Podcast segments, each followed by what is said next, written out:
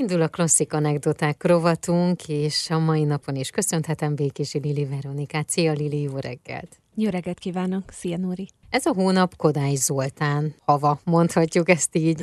Ha már elindult az iskola, akkor úgy gondoltuk, hogy Kodály Zoltánt egy picit jobban megismerjük. Ugye két részt már hallhattak a diákéveiről, aztán egy picit máshonnan közelítettük meg ezt a diákéveket, és most pedig Kodály Zoltán tanítványai érkeznek. Most aztán megint még máshonnan közelítjük ezt meg, hogy először a diákból hogyan lesz mester, és a mesternek milyen tanítványai vannak. Én nagyon-nagyon kíváncsi vagyok, hogy mit hoztál a mai napra. Én azért is tartottam érdemesnek, hogy erről beszéljünk, mert azért nagyon kevés szó esik arról, hogy Kodálynak konkrétan a tanítványai mit tettek azért, hogy Kodály öröksége fennmaradjon. Szerintem egyébként érdemes egy részt ennek szentelni. Ki mit csinált, és ki milyen szempontját vagy aspektusát vitte tovább a Kodályi életműnek, úgyhogy most erről fogunk beszélni egyrészt, másrészt pedig arról, hogy Kodálynak magának milyen volt a hozzáállása a zeneoktatáshoz és az oktatáshoz egyaránt. Na, honnan kezdjük? Ha megismerkedünk kicsit a pedagógus kodájal, uh-huh. akkor az a nagy szerencsénk van, hogy már létezett videóinterjú, és létezett ugye nyilván hangfelvétel is, és magyar televízió készített Kodály Zoltánnal egy interjút, és most személyesen Kodályt fogjuk meghallgatni a zenei nevelésről,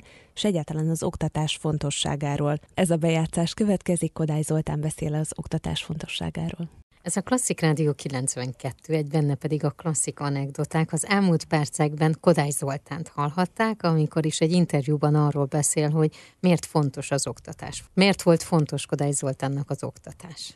Ő úgy fogta fel az oktatás lényegét, hogy a testet és a lelket, meg a szellemet valahogy egyensúlyba kéne hozni. És hogyha kicsit belegondolunk, akkor ez egy baromi modern koncepció uh-huh. egyébként, amit ő próbált képviselni. A tanítványai is valójában ezt a komplex üzenetet, vagy ennek egy-két morzsáját vitték tovább. Kiki, amilyen területen ugye tovább tevékenykedett, azt, azt úgy érdemes szerintem így felvillantani egy kicsit, vagy így belelátni ezekbe az életművekbe, hogy mi az, amit ők Kodály Zoltántól igazán elsajátítottak, és hogy mik azok a dolgok, amiket ők saját maguk leszűrtek ebből a kodái életműből. Szerintem ezek félig meddig egyébként ismerős nevek is mhm. lesznek. Igen, de ki lesz az első? Az első, ő egy zeneszerző lesz, Járdányi Pál. Az ő nevét szerintem akár a zeneiskolának a neve révén is ismerhetjük, és akár a műveit is hallhattuk. 1920-ban született, és sajnos tragikusan korán 46 évesen hunyt el, de már gyerekkorától kezdve rajongott Kodály művészetéért, úgyhogy újabb inspiráció volt az ő számára, hogy 10 éves korától ő a budai Ciszterci Szent Imre gimnáziumba járt, ez a Vilányi úton, még most is működő intézmény. Ott Rajecki Benjamin tanította, aki szintén egy hatalmas tanár egyéniség volt, valószínűleg ez is inspirálta őt, hogy tovább menjen a zenei pályára. De a tehetség tehetségét az is mutatja, hogy 16 évesen vették fölött a Zeneakadémiára. Akkor ő is egy nagyon tehetséges. Egy nagyon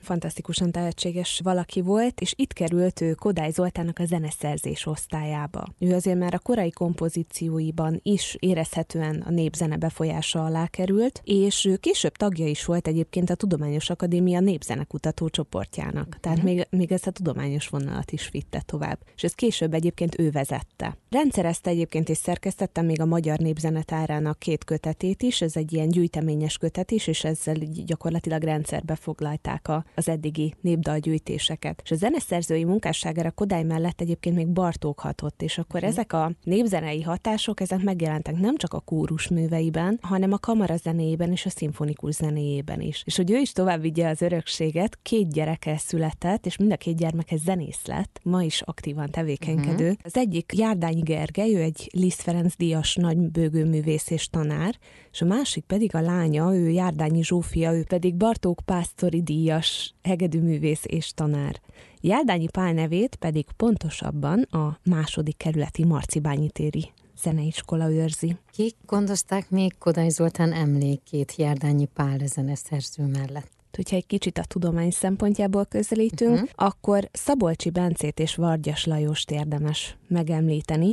Elsőként nézzük Szabolcsi Bencét, ő zenetörténész volt, igazán széleskörű tudásanyaggal rendelkezett, ő irodalmat, filozófiát tanult Lipcsében elsőként, és egy értelmiségi családból jött, ő egyébként a Zeneakadémia zenetudományi tanszékének a megalapítója, uh-huh. és egyben a Bartók archívumé is, amiből a Zenetudományi Intézet kinőtte magát. Ő maga Szabolcsi Bence, ő azt mondta Kodály Zoltánról, ezt most idézni fogom, 50 éven keresztül nevelt és irányított, és egész életem útját megszabta. Szóval ez azért nem semmi kijelentés gyakorlatilag a zenetudományi élet megalapítójától. Uh-huh. Tehát ez is a Kodály örökség. És Vargyas Lajos? Ha valaki névzenét tanult, biztosan találkozott az ő nevével. Például a Kodály Vargyas példatárral, ami Kodály Zoltánnak egy ilyen tudományos munkájának népzenei példatárát gyakorlatilag Vargyas állította össze. Ő szintén ugye Kodály tanítvány volt, később pedig az MTA népzene kutatócsoportjának lett az igazgatója.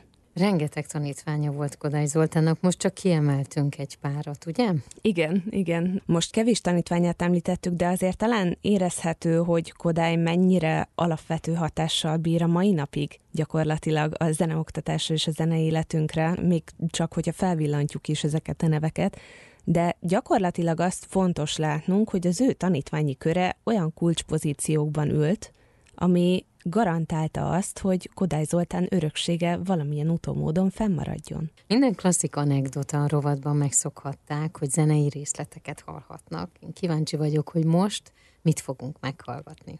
Most nem Kodályt hoztam, hanem Járdányi Pált. Úgy gondoltam, hogy érdemes egy picit belehallgatni egy ilyen rövid részletereig, hogy ő hogyan használta föl ezt az egész ilyen népzenei motivum kincset, amit ő Kodálytól örökölt. Ez egy nagyon-nagyon vidám kis rövid tétel, ez egy kamaradarabnak a, a tétele. Ez a Sonatina fuvolára, zongora kísérettel és ez nagyon kis játékos tétel. Érdemes még megfigyelni, hogy ugyan nem konkrét népdalt használ, hanem csak motivumokat, de nagyon-nagyon érezhető. Kodái örökség és a népzenei örökségnek a hatása. A felvételen pedig ezúttal Gyöngyösi Zoltán és Kollár Zsuzsa játszik. Nagyon szépen köszönöm. Jövő héten folytatódik a klasszik anekdoták, akkor mi lesz a témánk? Mivel fogjuk befejezni, hiszen szeptember végéhez fogunk akkor érkezni. Kicsit összefoglaljuk azt, amit eddig tudtunk Kodályról, és arról fogunk beszélgetni, hogy Kodály Zoltánnak milyen öröksége maradt a zenei életben, amit a mai napig érezhetünk.